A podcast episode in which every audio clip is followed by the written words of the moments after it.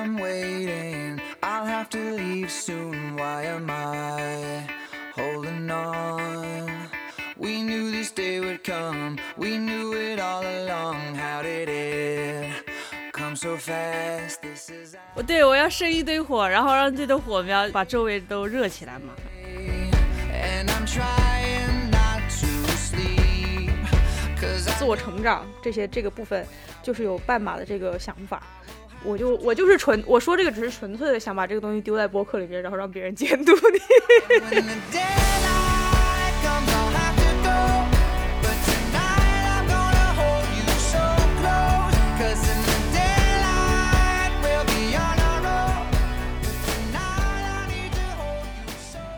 大家好，欢迎收听第十期的姐妹大排档，我是夏一凡。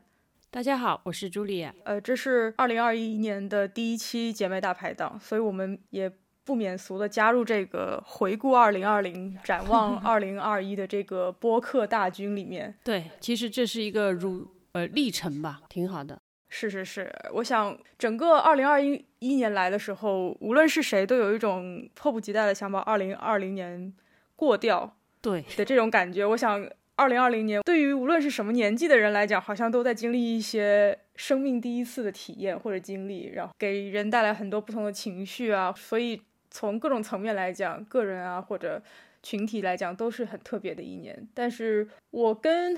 朱丽导师在这一年待在一起的时间比较长。对，刚才你说到大家都想过去二零二零年，哎，我发现我倒是对二零二零年充满了眷恋，因为这一年我还蛮有收获的，我想这说明你首先是比较幸运的嘛。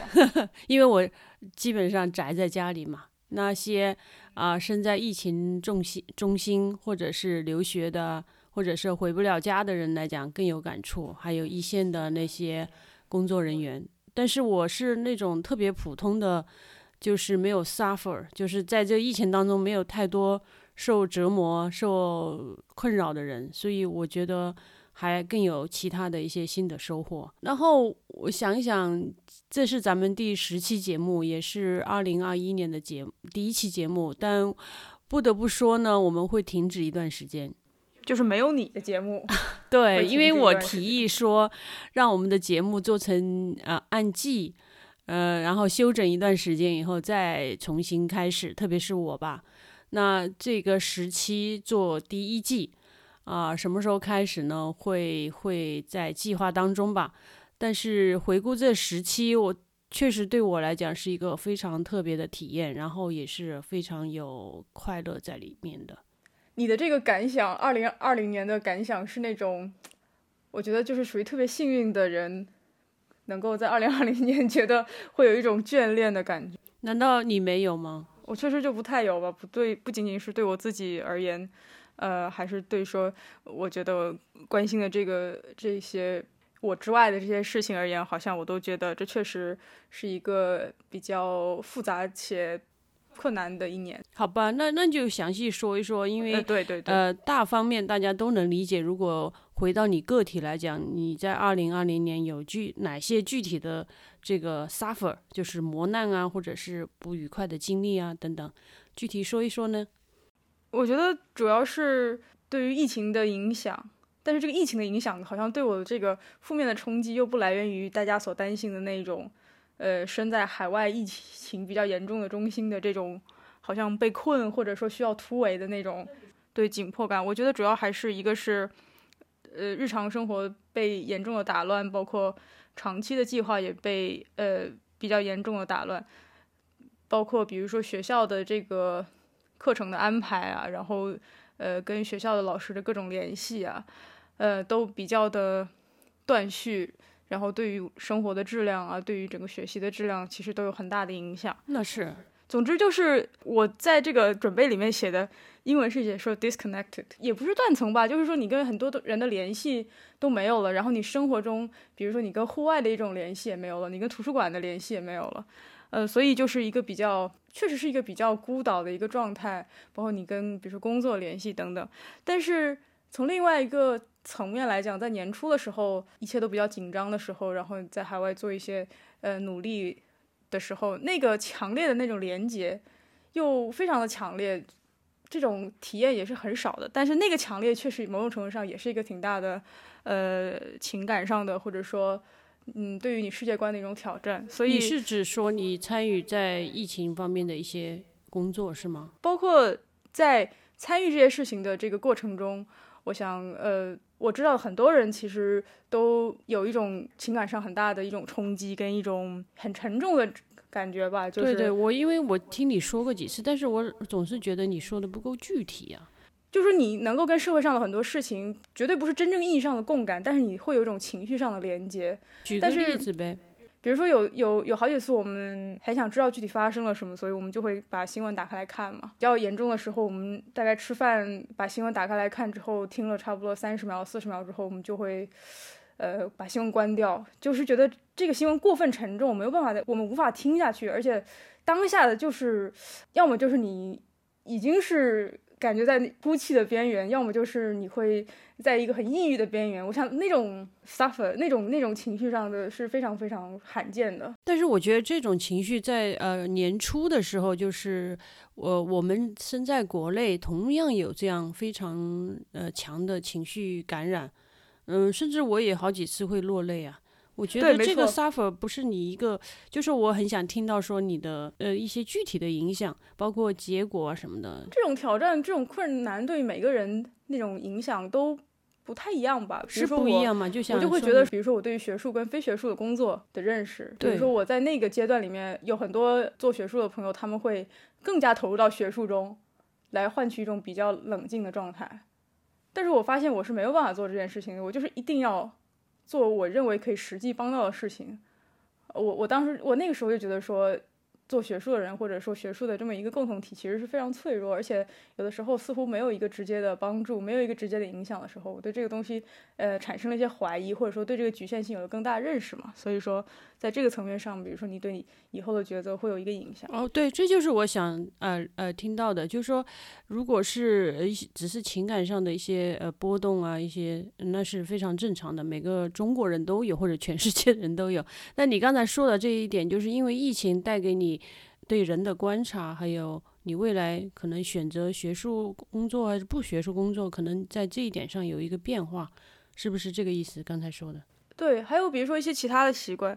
因为这个事情发展的比较快，然后发展的也有，就像今年的其他事情一样，它有一个任人呃解释的这么一个情况，无论是新闻也好，还是其他的一些信息也好，所以我就有很大量的时间，就是比以前更好的，呃，更有意的去呃分类收集不同的信息跟新闻，然后分类储存起来，也更多的去写一些我以前不太愿意写那种杂文，或者说类似日记的那种文章，或者说比较呃个人的那种文章，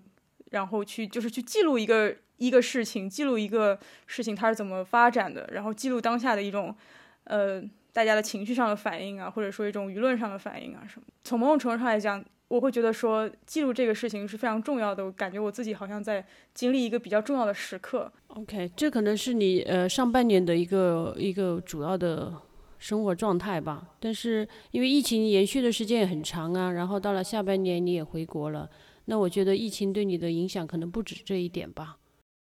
我觉得首先没有到下半年，我是九月西下半年末才才才所谓回来的，所以到回来之后，其实呃，二零二零年呃，确实在那个时间点跟上半年的二零二零年的很多事情已经发生发生了很大的变化，也有更多呃同样重要的事情发生了。然后其次是这个这一年感觉呃重新进入冬季嘛，所以这个这这年要结束了，所以那个时候我面临的就是呃疫情给我生活带来了一些强制的变化，比如说我需要回国 这是这是一个生活计划上的打乱嘛。其实很呃，大部分人呢都被打乱了，但是生活总要继续啊，包括整个社会也要恢复到一个正常，才会有一个呃良，就是说有一个呃大家都能够呃去生活很好的延续这个生活，不能说一切就像年初一样都大街上无人呐、然后超市里也没人，这样的是不正常的。后来我确实感觉到我自己就像许多许多个体在疫情中所受到的影响一样，但慢慢都不是都要正常化吗？而且很多的个体在疫情中受到了更大的影响。呃，是啊，是啊。拿我自己来说，虽然没有像你这么强烈的这种呃生活上的改变波动，但是呃，从无能为力啊，或到最后能够要去就是重新调整啊，然后重新去找到这个生活的重心啊，所以才会在我看来，从会才会有二零二零年一种眷恋和回顾，因为后续还是自己加入了很多生活和工作的内容，让这一年变得还是也挺有收获的。你有这种感觉吗？没有，我不那眷恋，那全部都浪费了吗？我觉得我没有什么好回避我刚刚说的这这个这些嗯东西，它也不影响我呃做无论是说危机还是机会的转化还是什么，我只是就是摊开来说这个东西怎么影响了我，知道知道然后，回答这个问题而已。对对我我明白你这种奋进的精神，但是我想说，呃，这是我们之间的差别，但是并不并不代表我没有你那块或者你没有我那块嘛。对对对，但就是说它应该不是整年的一个主旋律，或者只是某个阶段性的主旋律吧。你问的我是说你是怎么准备的问题是说 suffer differently，就是相比以往相比的话，你有什么就承受或者说在挣扎一些什么不同的东西？所以我想，我说二零二零是是确实是有些不同的东西挣扎，比如说那你说以往挣扎的一些东西，它或许也一样在挣扎，但是同样的也有一些就是愉快的事情，就是跟往年来讲的话，嗯，呃，比如说，比如说，首先在封锁的期间，就是切断了各种各样的联系，所以，呃，就更多的比以往所求这样的联系，更多的从关系中得到一些快乐吧，朋友的关系啊，或者说一些爱好的投入更多呀，或者说反思更多，就是你你通过做一件事情，跟别人做一件事情，或者说投入一件事情，在无论是人与人之间的关系，还是人与物之间的关系，反正就。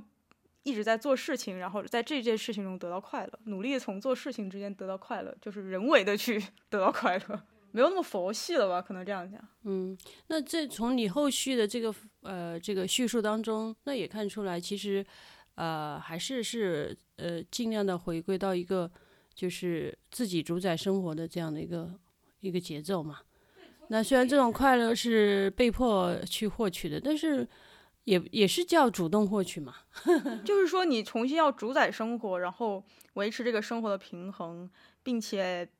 不要让发生的事情把你推到一个比较消极的，或者说比较激进的状况，因为这两种状况好像都会让嗯你嗯不太再继续做事情了。消极你就会觉得说，反正就这样嘛；激进就是说我一定要那样。我觉得这都好像都不太能够比较有效的帮助你，最起码先好像就是把让这个引擎先转起来。我觉得还是说你你在做事情的过程中，去刻意的去把这个平衡找回来。其实也就是说，在特殊状况下重新思考了一下，怎么样才能从人际关系中呃获得主动，然后获得快乐。其实每个人都会，我在想，这个是一个人看待，就像一杯水、半杯水，有的人说他只有半杯水，然后另外一个人说哦，他还有半杯水。我想可能都有这种差别吧。我可能更多，也许在大部分时间我会说哦，还有半杯水，这样的一种人。所以，所以我觉得，比如说像我的话，二零二零年，啊呃，众所周知，我就投入了很多时间的在运动，包括在疫情期间，我几乎每天都在小区的那个草地那边要锻炼半个多小时到一个小时。我想这个也许是一个被动的改变，但是我不妨把它看成是一个主动的改变。而且我把它看成主动的改变以后，我会觉得更快乐和更，呃，更愿意去做这个事情。所以，嗯，其实每个人都会去做一些，就是做一些事情去改，呃，刚才你说的，做个事情去平衡、去扭转，都会这么做。主要是看你表述的时候，或者说你真心认为这个是一个主动行为，还是一个被迫的行为。我觉得这肯定是个主动行为，但是我被迫更努力了，是真的。OK，刚才我就是说了一下，呃，就是我可能老是很正能量这种哈，其实我打心眼里我也是这种人，我不是装的。对哦哦，我你是在跟听众解释吗？因为我已经很习惯了，我只是 没有啊，那还是要坚守，告诉你说我们并不是完全一样的人，但是我习惯你这种精神，我也觉得说是尊重的嘛，嗯我觉得挺好的呀。呃，嗯对我也只要不要强加就好。我觉得不一定是说要你学习，但是我觉得这是一个好，在在我这么多年的人生经历当中，也经历过那种很被动的那种心理状态，就是把什么都看成可能是需要啊，被迫需要，或者是说这样。但是我觉得积极以后会更好一点，让人更让我自己觉得有有意义一些。我今年的话，就是从个人生活来讲，实际上其实是比任何一个往年都会更富有朝气，或者说富更富有能量。那这些改变是，比如说从有计划的去，比如说我会一周啊、有游泳啊，然后跳操啊、私教啊，甚至跑步啊，我会有计划的去交叉安排这些事情，然后再加上跟公司的小伙伴们会有一些活动，那觉得生活是安排的还挺好的。我觉得挺好的，就是在各种情况下能够就是让生活继续的这个状态，我觉得我觉得是非常呃了不起的。其实，因为生活是这个 漫长的，然后需要奠定主旋律，这是我自己个人的感受，真的。而且这这个，因为我们俩是这种代际，呃就是说有有这个母女关系嘛，所以我我总从你身上也能看到过去的我的影子啊，或者是说能够回顾到年轻时候，我也曾经也是有另外一种状态啊，然后等等。我觉得任何长辈都会从年轻一辈上看到自己的影子，这是一个惯性。对惯性，对，然后你刚刚说这个呃运动，我想这是一个改善你生活质量的事情吗？非常对，我觉得改善我的生活质量的事情就是写作。嗯这一年，无论是刚刚我提到说这个记录的重要性，而且这个记录不太一定是说是基于分享层面上，当然分享也很好，而是而是其他的，比如说对于刚刚说的一种发生的事情的一种尊重，其次是好像是它是一种那种正向思考，像你刚才说或者正念或者怎么样的这种东西的一种训练，就是说比如说你有一个很很很强烈的，但是不太能够理得清的情绪。或者说你对一种事情的一种惧怕，或者说你对一个就比如说家庭关系的一些本能的情绪反应，但是你知道这个本能的情绪反应需要一个引导，去变成一个个更良好的模式，而且这个整个过程真的是为了我自己好，为了我自己的感受更好，为了我自己能够能够专注到自己所想专注的事情上，写作变成一个解决方法。那我想问一下，你你你说的这些，我也能够体会到，就是你热爱，然后你又能够去，呃，写呃乐在其中。但是我也还想具体，你到底写了些什么呢？呃，除了呃学术写作就不不放在这个范畴里面讨论吧。如果说其他的话，就是比如说你你所学到的知识怎么能够更体现在你现在所做的事情上，或者说如果你没有做学术了，你日常的生活中，呃，应该怎么样保持你这个学术的素养？你刚才是说你写了这些文章，还只是做了这些思考写这些文章，？OK，然后还有其他的，就是说你你刚才说写写作是你就是花了比较多时间做的一个哦，对，还有一种还有一种写法，就是说，比如说我刚刚就生了一个气，我这个情绪过了之后，有的时候就会写下来说，比如说发生了什么事儿，我是为什么会有这个，我我有什么样的情绪起伏，我是为什么会有这样的情绪起伏，我怎么样下次能够改善我的情绪起伏，就是说大原则就是说我能够尽量的少被一个，比如说我觉得其实并不重要的事情，或者说我我反正也没办法改变的事情影响。这这个事情可能在最近的一一个月多，呃，做的比较多吧。OK，那这个也也也许是阶段性的一个很好的方法，呃，也会花一些时间在上面。但是如果是说长期这么做，我觉得倒是确实有点问题。嗯，我觉得我会长期这么做，因为我觉得一个是还挺有效的，还有一个就是我觉得这样让我就是更有更有觉察的生活，就是我能够知道自己的情绪从哪儿来的。那如果通过这样的工具没有本质上的去改善你应对情绪的能力，那总是有就是一种应激性的解决。我觉得这不是没有从根本上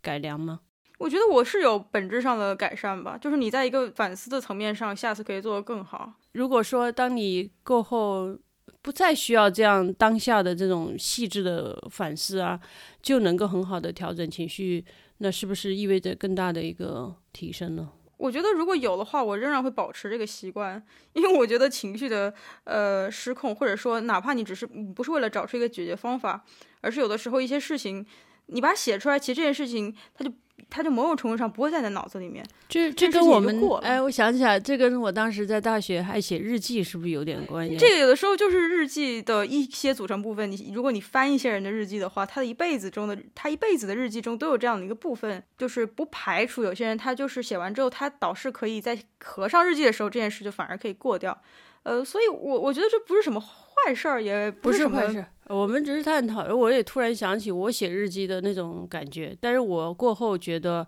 写的太多了，真是浪费好多时间，真的，因为很多东西你当你在形成一个回顾习惯的时候，实际上你只是让自己沉浸在那个情绪里面，然后好像是在找情绪的出口，实际上你应该从哦，我我们应该从这种。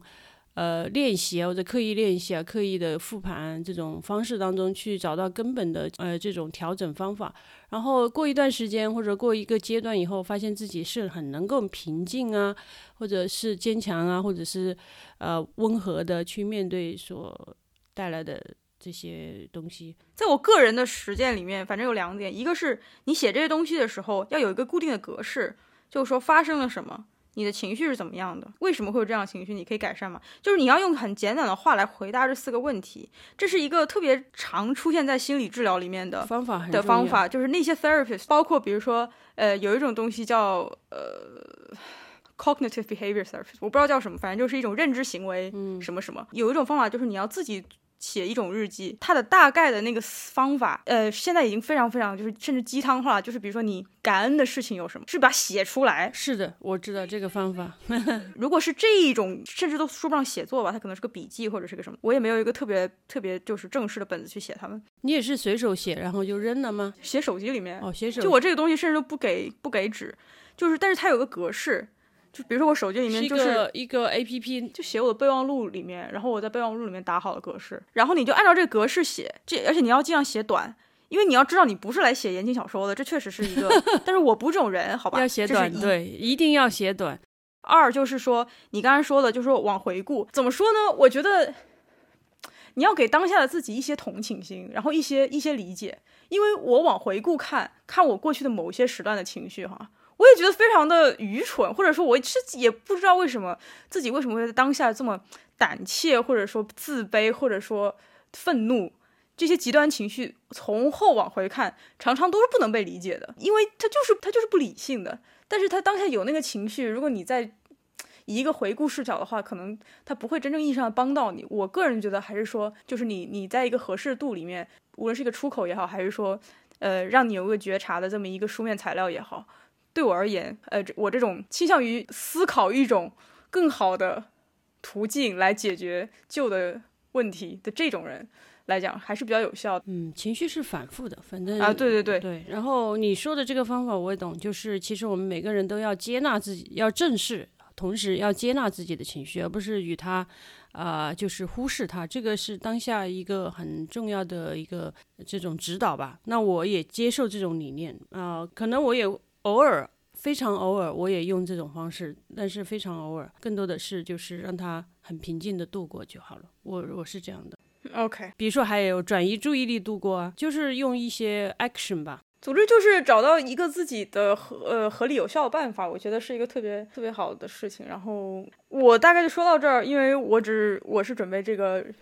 回顾二零二零，然后你也，然后还有一个我问的就是你已经不太那么关心什么事情了，就是就是放下了什么吗？放下了什么呢？就不没有那么在乎别人的看法了。我不是说不在乎这个，而是说我能够我能够比以前更好的控制我怎么被这个事情影响，怎么被这个评语影响，或者怎么被这个人的情绪影响。就是我觉得这事太重要了。啊，二零二零年还有一个很特别，就是让生活。比较充实，就是你，呃，在过去六年没有那么长时间待在家里，然后我也没那么长时间跟你朝夕相处，所以我也在旁边观察，确实你有一些变化，那这些变化我能捕捉得到，比如说你能够没有像以前那么抗拒，或者是说能够很快的去去适应啊什么的，然后也比较温和了一些，等等一些方面都让我觉得挺好的。但是，呃，不是，就像我有一次跟你说，同样一个道理，不同的人接受，可能就会有不同的反应吧。比如说你刚才说，刚才那个 point，如果你说成是后面那个意思，就肯定比说不在乎别人感受听起来对吧？要表达的对才会。好的，嗯，那我这趴就这样。啊，那还有什么趴？你你你的这个。我没有二一年的这个新年计划，不是二零二零年还有一个就是这个播客嘛，这个也是我的一个全新的，就是非常有 fun，然后又非常新那也有四个多月。那我们平常也会很多私下里的沟通，这也让我非常的开心和这个就是很温馨吧。然后通过播客公开去讲一些话题啊，也让身边的一些反馈者觉得说我们母女俩的关系，哎，很不错，然后又能够有一些 points 给他们带来一些启发，感感同身受，这些也是二零二零年我自己觉得非常舒服和有成就感的一点。呃，再加上我的工作和公司也还运转的很不错啊，我们公司的同事也非常给力，大家相处的非常好，然后业绩也不错，所以整个二零二零年对我来讲是非常有意义的。当然，那好，我也在这边 嗯、感谢一下我的朋友。对啊 我们需要一定是要发自内心觉得这是需要做的，这就是有时候内心就是这样想的。好，说到二零二一年的计划，最近我也是经常在推崇一个方法，就是去全面的做二零二零二一年的一个个人计划。呃，之前呢会更加 focus，比如说工作应该怎么样。很少说我的生活应该怎么样。其实不不同年龄的人都需要有这种全面的计划嘞，不然时间过得太快了。那我不说年轻人，就说我自己的话，就是就更需要，比如说，可能没有这个计划的时候，我会越越来越可能会忽略这种对外的人际关系的搭建。有一句话就是说，到了这个年纪，新朋友不会太多了，只会有老朋友。其实不管是新朋友、老朋友，都需要自己主动的去搭建。所以你没有一个计划或者一个主动的愿望，哎，你发现这个这方面是疏忽的，或者是是缺失的。所以我也在这方面就说希望把它拉进去。比如说还有学习啊、成长，因为这现在这个社会发展太快了，信息量也很大。那你是每天都在碎片化学习，还是有计划的学习，或者是读书量是多少等等？这些如果没有纳入计划的话，可能也是一个无序的状态。所以我现现在非常推崇一个类似于九宫格和六宫格这样的一种做计划的模式。你可以把你在意的一些方方面面啊、纳进来，然后在这向下去描绘自己的一个意愿，然后付诸于行动。也许这一年就会更加美好呗。那你分享一下你具体的计划呗？呃，具体我还没有完全做完，而且的话，呃，想说，呃，不在这个播客先公开吧。我，但是我我是被坑进来做这期播客，但是我讲了半期我自己还挺私人的事儿，然后你不分享，因为我有一些些问题啊，啊，你问我，因为我稍微做了一个草稿，但是就是你这个关键词里面有精神榜样，这个对就是什么意思？是别人的精神榜，做别人的精神榜样，还是做自己的精神榜样？都都有吧。因为我觉得人就是要有一个主心呃价值观啊，还有一个这种核心力量吧。然后不管是对自己也好，还是对团队伙伴也好，我个人希望是有这样的一个一个标签吧，特别是在团队里面。那有有谁是就是曾经是你的精神榜样过吗？呃，一些更有或没有就行了。如你呃，具体是谁，我现在一下很难说出一个人，但是一个模糊的概念有吧，就是那种非常呃生活非常呃生活工作都非常去努力的人。这个让我想起一个，就是以前某一个瞬间，就是这个事情让我一直意识到，就是说你是一个比较特别的妈妈，跟我说我希望你做一个给别人带来光的人。嗯，没错啊，对，就是说一般的母亲要求自己的小孩，就是说我希望你成为一个最多吧，对吧？就是比较有境界的妈妈会说，你说我希望你成为一个正直的人，或者说希望你成为一个，我也不知道大家现在跟小孩说什么话，但是最起码他他确实不会把自己的孩子放在一个那这句嗯话对你有影响吗？有啊，我当时觉得哇，好特别哇，压力好大。那你有没有这两种感受？那你应该有这么去做吧？我感觉是多少是有往这个我我当然是希望我给别人带来光喽。当然，我有的时候没给别人带来光，我自己也是知道的。就是说我就是努力的，希望先首先不给别人带来一片乌云，你然后努力给别人带来光。你这样启发了我，我把这个精神榜样改一下，就是努力给别人带来光的人。那天我在晨跑的时候，就是跟你爸爸跑步的时候，他就说，因为那天是早上跑步是我把他拽起来的，然后他就说我是可以自燃的人，他是需要助燃的人，还有一种人是不可燃的人。我我这个这三种定义其实不是很科学或者全面，但是我还是觉得挺有道理的，就是有他讲的挺科学的。对啊，自然、助燃和不可燃。我希望自己，我也觉得我自己是一个自然的人。我觉得你是一个自然的人，然后我爸是偏助燃的人，然后我是属于中间摇摆的那种偏自然的人，但是有些地方就是偏助燃的人。我想每个人都有一些部分就是不可燃，嗯我觉得也 就是人的复杂性吧。但是你确实是我也不可燃的地方也有啊，有有有只是说主心骨嘛。我 我觉得我们应该有一个主心价值观，或者是一个一个人的一个核心力量吧。我觉得这是就是要有的。还有什么个人目标？我因为把草稿发给你了，你说到这个晨跑，你说 self development 就是有时候自我突破、嗯，自我成长对这些这个部分，对就是有半马的这个想法。对啊，我我就我就是纯我说这个只是纯粹的想把这个东西丢在播客里面，然后让别人监督。OK，因为呃，说实在的，就是我列的还比较多哈，然后也给自己有一个 push。呃，同样呢，其实也让我对来年会有一个期待，真的。那我这个人是会去，至少是百分之六十以上的力去完成吧，这样的一个人吧。那真是完成不了，或者说到时候没有完成，我只要过程当中还是有百分之六十的努力，我觉得我也不会太自责啊。我想我看到你有为这样的目标努力的话，我就觉得非常骄傲。对啊，即使比如说半马，我到时候没跑成，我不会觉得很自责的，只要我有努力就好了。我相信你一定跑得 成，不一定，就是只要你不要太怕冷跟太怕太阳。哦，不一定，因为哎，确实年龄啊、膝盖啊什么七七八八问题，而且半马是一定要参加一个比较正式的活动才能宣告我这个计划已经完成的。也许那天有事儿啊，或者状态不好，我就没完成是有可能的啊。我相信你可以，就现在我就突然间很积极。总之我相我我相信你可以跑成了，你跑成那天就可以呃，对啊，但我会大肆宣就是。体验突破这个栏里面，其实我还有其他选项哈，你看得到。然然后不用说，不用说，我知道我没有要说，嗯然后因为里面有就是许多，因为这个大类它就是一个就是自我学习的这么一个大类嘛。对呀、你有没有被我激励到？觉得我做的计划还很详细、很到位、很接地气？蛮不错的呀。错的我一直都是鼓励你的嘛，就像 我我你要说的，就是学习到，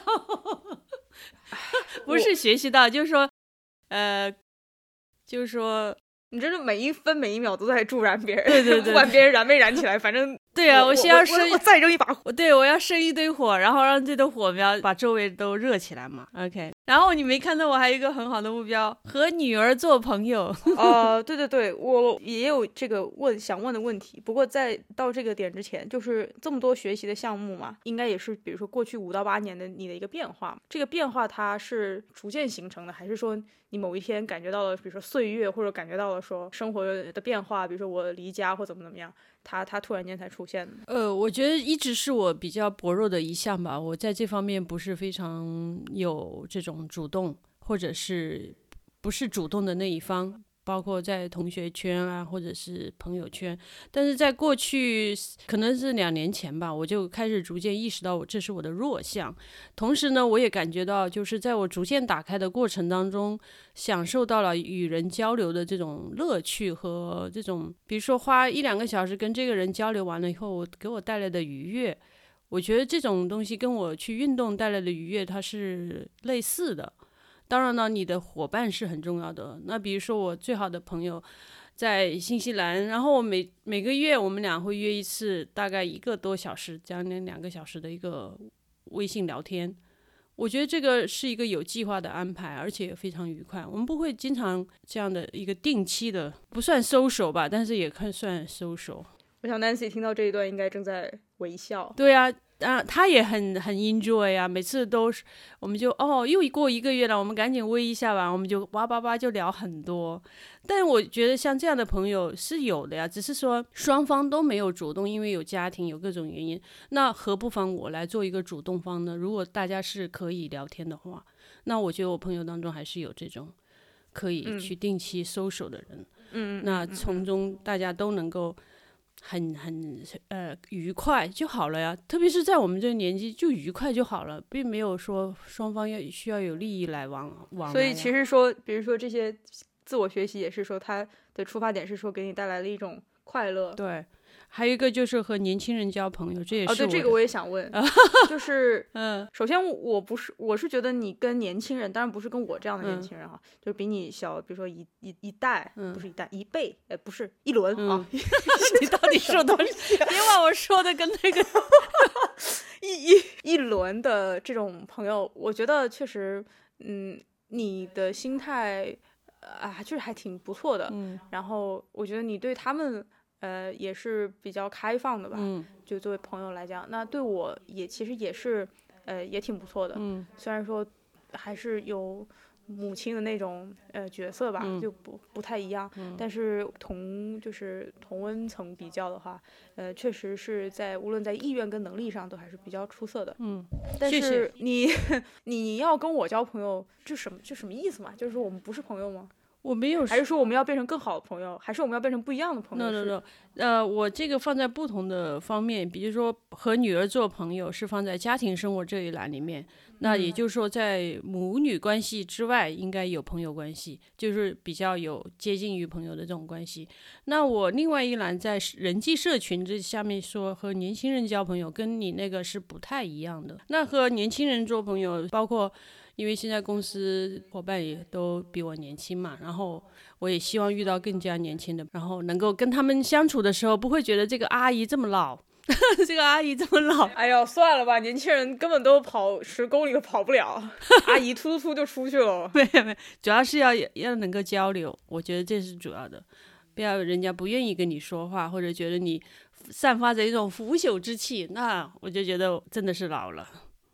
OK，其实我这个计划还是，如果敞开来说，我们私下里可以再交流一下，让你更了解我吧。其实我我只能说，这个不是我的计划，我要纠正一下，这是我的目标。指导思想，对指导思想，而不是计划。呃，就是说我不想现在去做计划，我觉得就是每一天能够去实施它就好了。我知道这不是你的计划，对，这是目标。你的计划会就是更行动对导向一些，更细节一些。Yeah，，you 我我 you。know me。Yeah yeah yeah，OK，已经录好久了，而且这，一趴突然说的很多，。真的有的剪。反正这个年末年初嘛，嗯就是都是这种辞旧迎新之时，对，感慨确实也比较多，然后怎么说呢，期望也比较多。二零二一年某种程度上，它是一个我感觉哈，好像嗯是那种二零二零年的，它还在那个阴影，但不是那个负面的阴影，就是太阳打下来的那个嗯阴影，还要慢慢往外挪。嗯比如说这个疫情本身现在。呃又变得比较的严峻哈，然后这个呃疫苗本身它都还在一个过程里面，没嗯有一个明确的一个呃一个确定性也好，或者说一个收尾。但是我想，我确实也是更愿意以一个更积极的心态看待二一年可能会带来的一些变化。展望二零二一年，其实对于我来讲可能并不很难，但是我觉得对你来讲会有很大的一个内容和一个思考和一个行动吧。嗯，是的，让我们付诸于每一天，然后 天，然后博客前创造。两波听众，有一波听众二零二一年，你不喜欢宏大叙述或叙事和宏大说辞儿，这个是你慢慢就可以接受的。当然了，你现在接受不了，你觉得也无妨，让我充当这个角色好了。让我们拥有更加美好的二零二一年，好，行，那那就这样吧。对这期播客就到这里，好，下一季我再见，拜拜